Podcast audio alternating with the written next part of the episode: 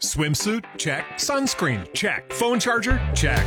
Don't forget to pack the 5 Hour Energy. It fits great in a pocket or carry on, and the alert feeling will help you arrive ready for anything. Now get 20% off when you use code 5HE Travel at 5hourenergy.com. Expires April 30th. One time use only, not valid with other discounts. Remember, visit 5hourenergy.com and use code 5HE Travel to save 20%.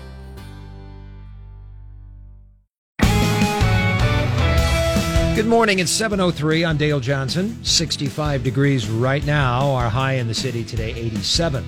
Lincoln's largest medical center is not accepting requests from hospitals in other parts of the country asking if COVID patients can be transferred here because they've reached capacity. KFOR News heard that an Oklahoma City hospital had contacted Bryan asking that COVID patients be allowed to transfer to Lincoln. KFOR News contacted a spokesperson at Bryan and was told in a statement, quote, "We could not accept transfers at this time because there is no excess bed capacity at Bryan Medical Center, averaging more than 540 total patients occupying a bed each day for the past week." End quote. Coriel Thomas, KFOR News. Garth Brooks really wants to play August 14th to 90,000 fans inside Memorial Stadium, but COVID might be too high. Garth was excited about coming to Lincoln when he announced his tour back in May. We'll go in there and hopefully make it a great experience for the University of Nebraska. COVID since then has surged, leading Garth to reassess whether to continue his stadium tour. In a statement Tuesday, Brooks said he's still scheduled to play this weekend in Kansas City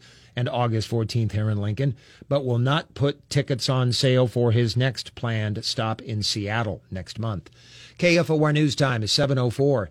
United States District Court Chief Judge for Nebraska, Robert Rossiter Jr., has decided that everyone entering a federal courthouse in Nebraska must wear a mask, whether they're fully vaccinated or not.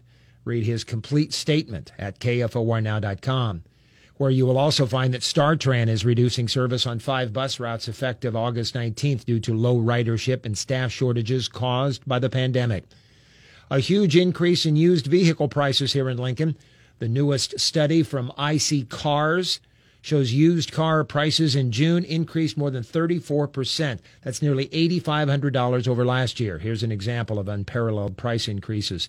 A GMC Sierra 1500 pickup, that's up nearly $15,000 from last year. A Dodge Ram, more than 12000 A Ford F 150 is going for nearly $11,000 more than 2020 prices, all because of the microchip shortage.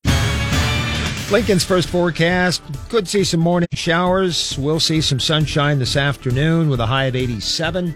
65 degrees now at 706. I'm Dale Johnson, KFOR News.